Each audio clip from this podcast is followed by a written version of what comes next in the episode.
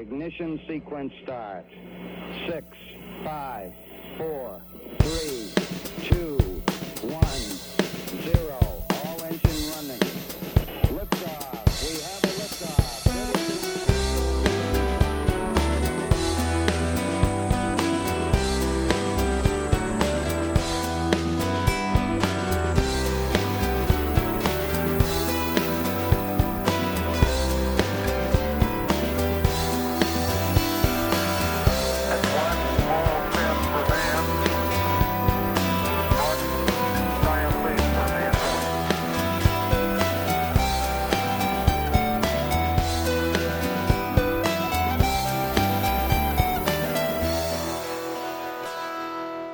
Hej och välkomna till Slottspodd, Slottsskogsobservatoriets poddradiosändning.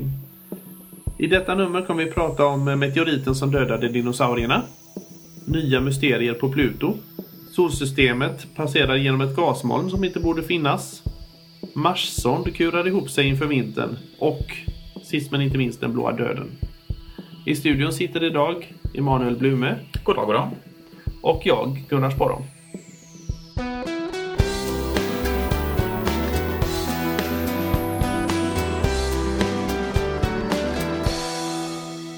Meteoriten som dödade dinosaurierna. Ännu en del i pusslet.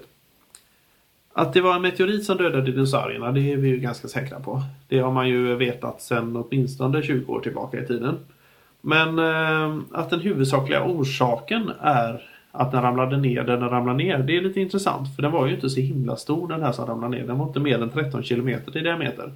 Det var någonstans i Mexikotrakten där va? I, eh, Precis, utanför eh, Yucatanhalvön. just det. Och det intressanta med att den ramlar ner just där är att den ramlar ner i ett område som har gipsberggrund. Vilket gör det att när den slog ner och bildade en krater på ungefär 100 km så eh, slog den samtidigt upp och förgasade gips som eh, ger ifrån sig stora mängder svaveldioxid. Och svaveldioxid har säkert de flesta hört talas om. Det är ju dels en väldigt försurande gas. Just det. Dessutom är den direkt livsfarlig att andas in. Och det kan vara en av anledningarna att så många djur dog ut.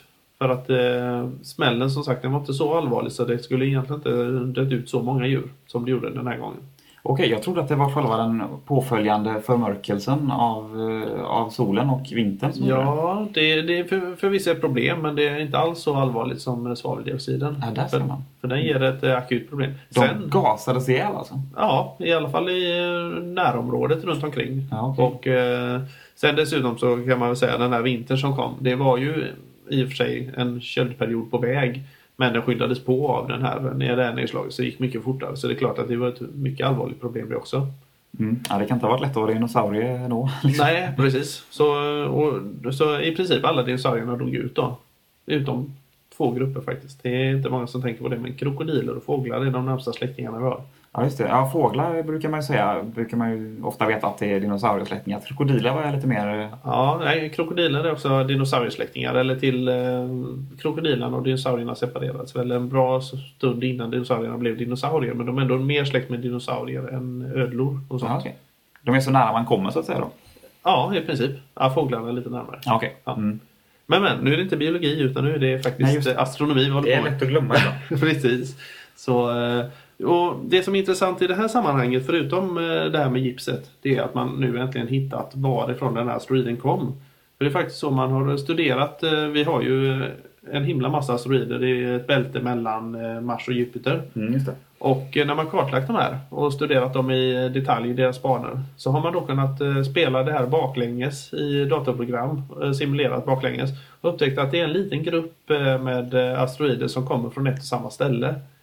Det är klart, det är långt ifrån bevisat, men man misstänker att den här asteroiden kommer ifrån en kollision mellan två asteroider som skedde för 350 miljoner år sedan. Det vill säga ganska långt innan nedslaget på jorden. Ja, den han snurrar omkring i nästan 300 miljoner år, alltså innan den Ja, ner. precis. Det gjorde den. Men eh, vi har då ett, eh, ett gäng till då som rör sig, som kommer från samma explosion.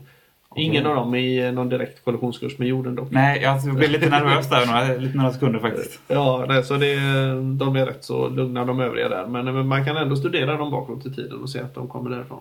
Okej, det är ju jättespännande. Att man kan titta liksom, man kan räkna ut vad som hände för 350 miljoner år sedan och hitta vilket, vilken punkt den här kommer ifrån. Liksom. Bara det är ju rätt fascinerande faktiskt. Ja, det är helt makalöst. Då ska vi ge oss lite längre ut i solsystemet, nämligen till Pluto. Som vi fram tills för några år sedan räknade som vår eh, yttersta planet i solsystemet.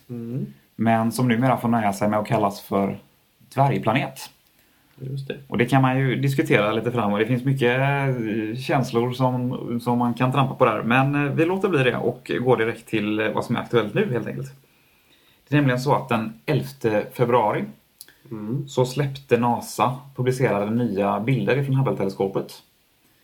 Och det som är roligt med de här bilderna är att det är de bästa bilderna som någonsin tagits Okej. på Pluto. Är det efter den här nya uppgraderingen på Hubble nu då? Det bör ha varit. Mm. Ja, för det, de, de är tagna under en lång period. Okej. Så att det, man kan säga att det är den bästa sammanställningen av bilder. Jag kommer till det. Mm. Och de här nya bilderna ger en helt, ny, helt nytt perspektiv på Pluto. Från, Okej. För Pluto har ju varit... Jag tror många har haft bilden av Pluto som en ganska trist eh, s- sten-isboll som det liksom inte har varit så mycket mer med Mm. än så. I princip en, en ganska stor komet. eh, Sådär. Ja. Eh, Men eh, vad de har visat nu, de här nya bilderna, är att det verkar inte som att det är så. Utan Pluto verkar vara en ganska dynamisk dvärgplanet där det tydligen händer rätt mycket. Okej. Bland annat så har det kommit fram att den är sirapsfärgad i princip. Okej. Bara en sån sak. Precis. Och eh, framförallt så har man slutit sig till att det verkar förekomma väldiga årstidsvariationer. Norra och södra halvklotet verkar ha en väldigt utbyte av, av gaser, ja, is som sublimerar Okej. från ena halvklotet till det andra. Och, alltså den eh, övergår från fast form till gasform. Tar sig över till andra halvklotet Ja, i olika faser då, i, och med att den, i och med att årstiderna växlar. Ja, just det. Lite som Mars då egentligen. Ja, Där, där koldioxiden från polerna flyttar sig från den ena polen till den andra. Mm. Mm. Ja, ja, jag skulle tro att det är en liknande process. Häftigt. Det som är med, med Pluto är ju att Plutoåret är ju 248 jordår. Mm. Så att, att man har kunnat observera de här årstidsförändringarna under så pass kort tid är ändå eh, spännande. Ja, det är ju intressant. Man det, har faktiskt sett eh, skillnader på mellan 2000 och 2002 till och med. Okej. Vilket tyder på att det här systemet är väldigt mycket mer komplicerat än vad man hade kunnat ana. Mm. Och det är nog egentligen inte förrän eh, 2015 när New Horizons-sonden kommer fram som man kommer kunna riktigt reda ut för hur det här fungerar. Nej, det är sant. Men då- får de ligga i å andra sidan för den kommer ju blåsa förbi där på två veckor. Ja, precis. Att- den, den stannar ju inte, vilket jag trodde i början. Den Ja. kommer bara... Tyvärr. De kommer i alla fall att eh, ett halvår innan den kommer fram så kommer de ju att kolla in Pluto ordentligt. Så de Mm. kan se, mm, ska vi kolla på norra, ska vi kolla på södra? Ja, okej. Vad verkar mest intressant liksom? Så de kan fokusera på det när de väl Ja, åker förbi som sagt. Så det är bara att sitta tight. För det här är nog de bästa bilderna vi kommer att få. Ja. Fram tills den som de kommer fram. Ja, just det. Så det här är vad vi har att leka med fram tills dess så att säga. Pluto har ju en väldigt elliptisk bana. Vilket ger den ganska asymmetriska årstider. Mm. I och med att när den kommer nära solen så, när man jämför med jorden till exempel, då har ju Mm. den har ju en, jorden har ju en aning en elliptisk bana. Så det påverkar ju egentligen inte Nej, just det. årstiderna utan det har med vilket halvklot som är mest riktat mot solen att göra som avgör årstiderna. Men i Plutos fall så påverkar det i princip lika mycket var i banan det befinner sig och vilket halvklot som är vänt mot solen. Okej. Så att det är väldigt komplext årstidssystem. Vet du om den har några lutande poler så som jorden har? Jag tror att den till och med är omvänt, har omvänd rotation. Okej. Så att den har um, Nordpolen eh, söderut och så vidare. Okej. Eh, men det ska, jag ska inte säga för mycket om det. Nej. Eh, det får vi ta något annat, något annat program.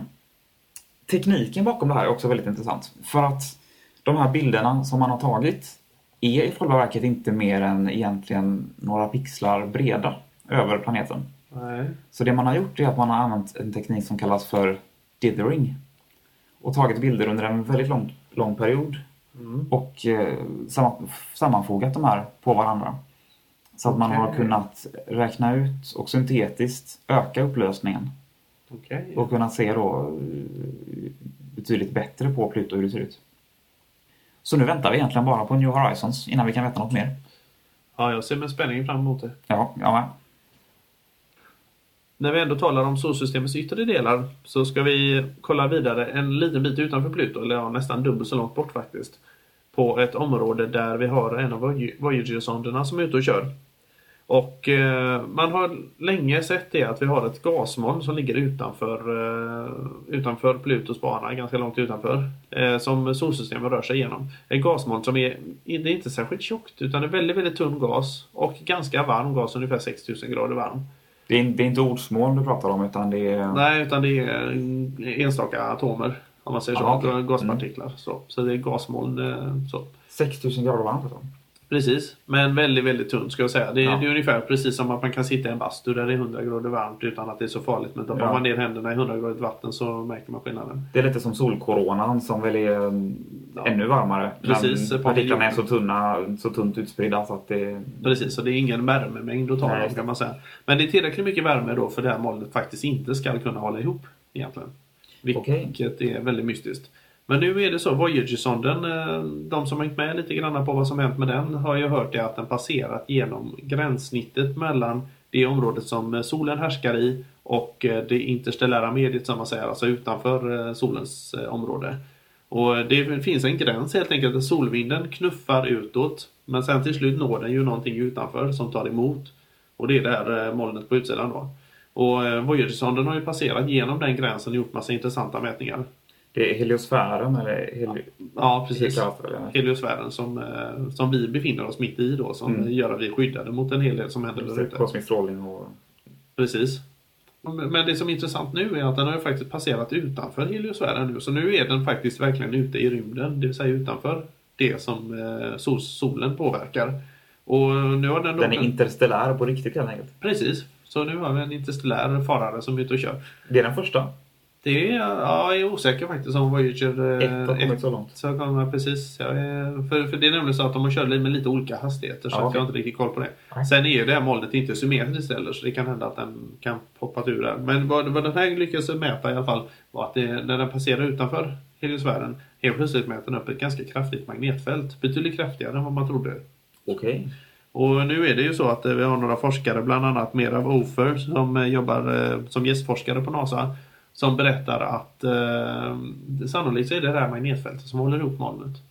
Eftersom det är så pass varmt så består det här molnet av laddade partiklar. Och eftersom molnet är magnetiskt så får de här laddade partiklarna svårt att röra sig i molnet. Utan hålls ihop av magnetfältet. Så där har vi nog förklaringen till det här molnet som eh, länge jäkat forskarna. Okej. Så solsystemet passerar alltså genom det här laddade molnet? Ja precis, det är ju så. eh, Vi kommer att lämna det alltså? Ja, med tiden.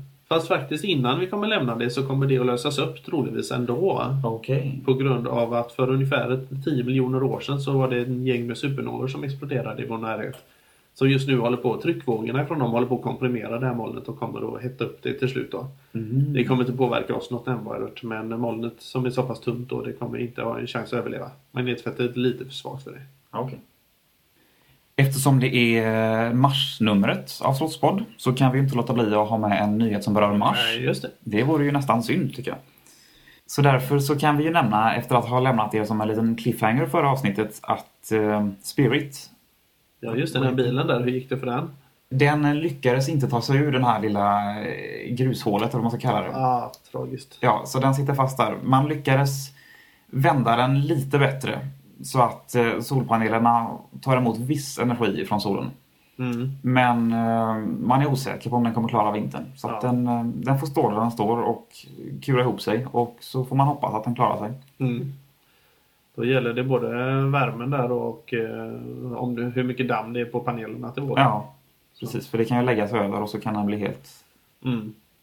Ja, det är bara att hoppas på det bästa. Ja, precis. Den har ju klarat sig betydligt längre än vad den skulle från början. Så att, eh, Ja, precis. Så jag menar, den har gjort ganska mycket för sina pengar Ja. faktiskt. den kan ju nästan förtjäna att få ta det lite lugnt. precis. Det är synd att den ska frysa bara. Ja. Så, till något helt annat. Nu ska vi prata om eh, supernova-explosioner av ett slag som eh, varit känt i några år nu men som har varit väldigt, väldigt mystiska. Det är den här blå döden som jag pratade om förut. Den blå döden. Ja, jag tyckte det Okej. var ett passande namn med tanke på att eh, stjärnorna dör ju i en explosion som normalt sett har en ganska bra blandning på spektrat. Ja, Så den lyser i många olika färger men i det här fallet så har man hittat många, eh, eller många, eh, fyra, fem stycken som är intensivt blåa i färgen när de exploderar. Och man har hittills inte vetat riktigt varför men nu är det en liten eh, forskargrupp här som konstaterat det att när Ja, det är väl inte en liten grupp heller. Jag tänker inte dra alla namnen för det var faktiskt tio olika forskare från tio olika länder som var med Ja, där. nej, eh, Så att, eh, sparar oss det. Men eh, i vilket fall som helst, de har studerat de här supernovorna och konstaterat att alla av de här kommer ifrån... Eh, ofta så ser man ju en supernova som en ljusfläck på himlen med teleskopet. Och sen gäller det att lokalisera den. Och nu har man lokaliserat var, alltså för att titta på gamla bilder då, var det är som befinner sig precis där den exploderat. Så man kan se de här galaxerna och konstaterat att de här galaxerna är väldigt avlägsna från jorden. Vilket ger ett helt annat sken över eh, det som vi känner till nu. Eftersom eh, ju längre bort vi kollar desto längre bakåt i tiden kollar vi. Mm, just det. Och tittar man långt bak i tiden så fanns det ganska ont om metaller eller tyngre ämnen. Det var innan de hade hunnit bildas, för de bildades ju i, i metaller bildades ju i supernovor så att säga. Så, Precis. så innan det hade uppfunnits speciellt mycket supernovor så fanns det ju inte heller några Nej. direkta metaller förutom väte och helium då. Precis. Som ju inte är några metaller. Nej, exakt. Just det. Så eh, på det viset så har man ju då... Eh, det, är, det är till och med så att man funderar fortfarande på hur de här stjärnorna kunde bildas. I och med att eh, nu för tiden när moln drar ihop sig så hjälper de här metallerna till att när molnet blir varmt så finns det små sandpartiklar och annat inuti som blir varmt. Och de kan stråla ut värme och kyla ner molnet och göra att det kan ko- komprimeras. Mm. Medan- Vi kan ju nämna det kanske, metaller i astronomiska sammanhang Eh, brukar man räkna allting som är tyngre än, än helium. Precis. Så det behöver ju inte vara järn och, och sånt där. Liksom, Nej, det behöver inte leda ström Nej. Liksom, så som normala metaller gör. Utan det är Allt som är bara- tyngre än helium. Precis. Och de här stjärnorna då, som eh, bildas av bara väte och helium. De, för att bildas behöver de vara ganska stora. Vilket innebär att de också får helt andra, helt andra fysikaliska egenskaper än normala stjärnor, sånt som vi ser idag. Och vad man tror är att när de här stjärnorna bildades så eh, var de normal temperatur inuti, precis som solen här. Men med tiden så kan de öka i temperatur på ett helt annat sätt. Om vi säger att skulle vi hetta upp solen till 100 miljoner grader inuti till exempel. Då är det frågan om gravitationen från solen skulle hålla ihop den. För vi har så mycket metaller eller tyngre ämnen i som skulle ta emot värmestrålningen. Som skulle hetta upp de ytlagren så de gav sig iväg helt enkelt av eh, hög temperatur. Okej, man skulle få någon slags eh, järnkärna eller någonting. Ja, Som- inte järn men... men Ja, någonting tungt i mitten som blir Ja. kvar men eh, det större delen av ytan skulle försvinna. Ja. Och då skulle man också förlora trycket så skulle den dö. Men i det här fallet så de här håller, sig- håller ihop trots väldigt höga temperaturer. Så inuti efter ett tag så börjar det bli så varmt så att du kan producera elektroner och positroner. Alltså plusladdade elektroner och minusladdade elektroner i princip. Spontant ifrån ljus. Det är väl eh, anti, elektronisk antipartikel? Ja, precis. Antimateria Ja, Och sen så tar de ut varandra och, sen, och ger ifrån sig ljus igen. Och det sker spontant hela tiden. Och, men det, det gör den processen lite instabil om du har eh, stora mängder antimateria bild, som bildas kontinuerligt inuti. När stjärnorna börjar bli instabila inuti så gör det att eh, ytlagren börjar kastas ut precis som planetariska nebuloser som vi ser idag. Så att, eh, men de kastas ut så kraftigt så att man blir av med det mesta av de lättare partiklarna. Så att helt plötsligt har du en blottad kärna kan man säga av betydligt tyngre ämnen än det vi brukar se normalt. Och sen så de sista, de sista timmarna i stjärnans liv så är det framförallt nickel som håller på att omvandlas till järn. Och det, när det sker då upphettas ytlagren så mycket så att de lyser väldigt intensivt och ultraviolett ljus. Det är det sista steget i, i omvandlingen i just Ja. Och det är väl egentligen bara stjärnor över en viss massa som kommer så långt upp. Ja, Solen till exempel är inte så massiv att den kommer att kunna Den kommer nog aldrig lyckas med det utan Nej. den är för lätt. Eller Ja. den, den är för sval inuti helt enkelt kan man säga. Men eh, medan de här då som är stora redan från början så är det flera stycken av de här som eh, är tillräckligt stora för att kunna åstadkomma den här processen ganska plötsligt. Vilket innebär att den kommer lysa intensivt i blått ljus sen eh, under en period innan den smäller av. Och sen när det bildas tillräckligt mycket järn i kärnan, det tar ett par timmar, så imploderar järnkärnan och man får en supernova-explosion. Så det blåa ljuset är en del i processen kan man säga. Okej. Så det är egentligen inte själva explosionen utan det är vad som kommer precis innan? Ja, och det är så intensivt så det är fortfarande nästan som en explosion. Ja, ja. det måste, två timmar i astronomiska sammanhang Ja, är ju... det är ju ingenting. Nej, det är verkligen ingenting. Så, så att, och det är faktiskt så. Jag eh, hittade ett par snygga bilder på det så jag tänkte att det, kan vi lägga upp på vår sida. Det gör vi. Mm. Och adressen till den, den är... Jo, då går man in på slottsskogsobservatoriet.se helt enkelt. Just det. Mm. Där kan ni se lite mer detaljer på de här bilderna bland annat. Och nu måste jag bara nämna här, jag var faktiskt här uppe sent på observatoriet häromkvällen och observerade Mars. Mm.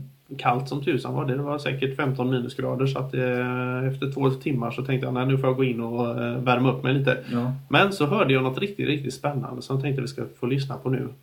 Det vore kul om någon kan gissa vad det är för någonting till nästa nummer. Ni får gärna mejla in på Spännande. eh, kontakt slottsskogsobservatoriet.se Det tycker jag ni ska göra.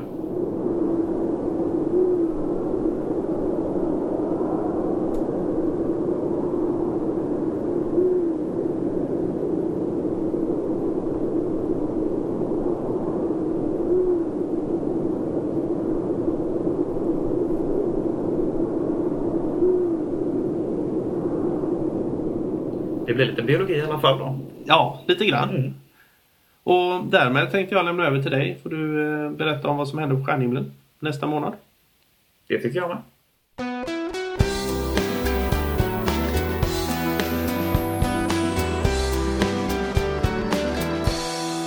Då har vi kommit fram till stjärnhimlen under februari månad.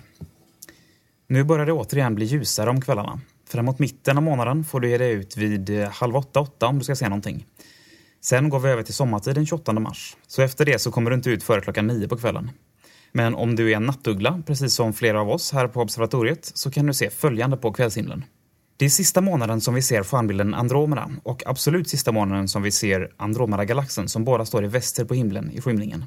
Där har vi även triangeln strax ovanför till vänster och Perseus mot zenit. I sydväst så ligger ljussvaga stjärnbilder som fiskarna, väduren, valfisken och floden. Särskilt från centrala Göteborg blir de väldigt ljussvaga. Ännu närmare söder, i syd-sydväst, så har vi Oxen och Orion strax i söder. Nedanför till vänster om Orion har vi Stora hunden med Sirius, stjärnhimlens starkast lysande stjärna. Snett upp till vänster från Sirius ligger Procyon, hundstjärnan. Det är en rätt stark stjärna på drygt 11 ljusårshåll från, från jorden. I öster så ser vi lejonet vid 19-tiden i början av månaden. Ovanför lejonet finns två svaga stjärnbilder, Lilla lejonet samt lodjuret. De är rätt svåra att känna igen och kanske egentligen inte är så mycket att se heller. Så lite om vårt eget solsystem den här månaden. Vi börjar med månfaserna. Fullmånen infaller den sista mars. Månen är i sista kvarteret den 7 mars klockan 08.44. Nymånen infaller 15 mars klockan 14.03. Månen i första kvarteret den 23 mars klockan 04.00 och månen är full den 29 mars klockan 19.26. Så planeterna. Merkurius ligger dåligt till i början av månaden men kan komma att synas på kvällarna de sista dagarna i mars. Den ligger som bäst till första veckan i april med en ljusstyrka på minus 0,2 magnituder. Du kan se den om du har en fri horisont mot väster, men skymningsljuset gör det ändå lite svårt att hitta den. Venus ligger nu aningen bättre till och kommer att bli ännu bättre under månaden. Den är nu som längst bort i banan, men eftersom den är full så kommer den ändå lysa kraftigt med magnituden minus 3,8. Mars går att se i sydost på kvällshimlen hela månaden. Den är nu så långt bort att teleskopen inte kan urskilja så mycket mer än en, en orange skiva. Den avlägsnar sig från jorden, men med magnituden minus 0,1 är den fortfarande fin för blotta ögat. I slutet av mars, månaden mars alltså, så går det att se Jupiter igen, tidiga månader strax innan soluppgången. Den har en magnitud på minus 1,9 och är alltså svagare än Venus. Dessutom tar skymningsljuset sin beskärda del av dess glans. Saturnus går upp runt 19.40 i början av månaden och 17.20 i slutet av månaden. Lägg till en timme för att få sommartid. Den syns i slutet av månaden under observatoriets ordinarie visningar klockan 21.00. Och varken Neptunus eller Uranus kommer att synas alls under mars månad. Så till fotomöjligheter under den här månaden. Det blir inga direkt spektakulära fotomöjligheter den här månaden, men vi kan ju nämna några tillfällen som kan vara värda att uppmärksamma. Skymningarna 16 och 17 mars kan man fotografera månen tillsammans med Venus. 20 mars så ligger månen nära Plejaderna under natten. Den hinner dock gå ner innan den passerar framför stjärnhopen. 25 mars så ligger månen hyfsat nära Mars. Planeten Mars alltså. Månen passerar Saturnus den 31 mars. Inte jättenära, men i alla fall. Dessutom händer följande spännande grejer under mars. 2 mars passerar asteroiden 18 106 Blume nära jorden.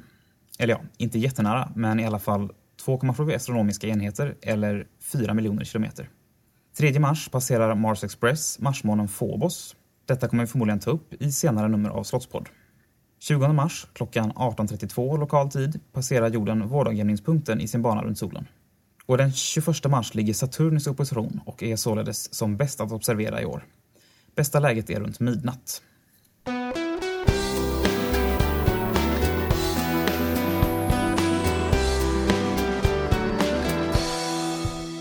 Du har lyssnat på Slottspodd som är en poddradiosändning ifrån Slottsskogsobservatoriet i Göteborg. Den här månaden har vi öppet på onsdagar. Tiderna är inte lika enkla att hålla reda på som förra månaden i och med de ljusare kvällarna. Men den 3 och 10 mars öppnar vi klockan 19. 17 och 24 mars öppnar vi klockan 20.00. Och den 31 mars öppnar vi på grund av sommartiden först klockan 21.00. Söndagen den 14 mars så har Göteborgs astronomiska klubb föredrag klockan 14.00 på observatoriet.